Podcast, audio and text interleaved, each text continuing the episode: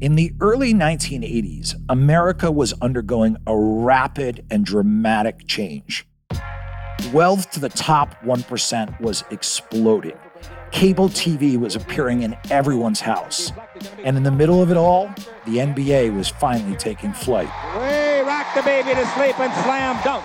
But along with this explosion of success came something else. Len Bias came to Boston, he did his press conference, and then he went back and partied mm. with some friends and didn't make it till the next morning. It was just absolutely stunning. I'm Adam McKay. I've been a basketball fan my entire life. I was actually with Ricky the night he passed. Everybody just stunned and couldn't believe what had happened. And I've always wondered why it was that during the 1980s and early 90s, So Benji was having a bad day. I never thought that I was going to be in a position to use a gun. so many rising basketball talents died. and then you know they die, it becomes almost like mythology.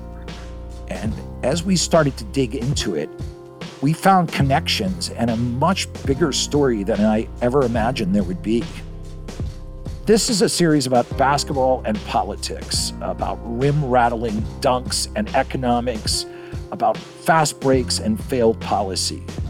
It's about an American decade that I still think to this day we don't fully understand.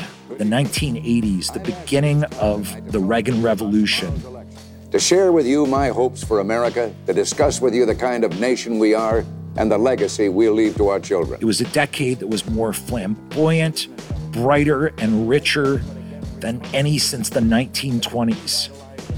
And it's about the price we paid for all that pastel colored fun. The American people want their government to get tough and to go on the offensive. Fast breaking team on the floor for the East. And that's exactly what we intend. Oh! oh he has been waiting for that slam dunk all game long. With more ferocity than ever before. This is Death at the Wing.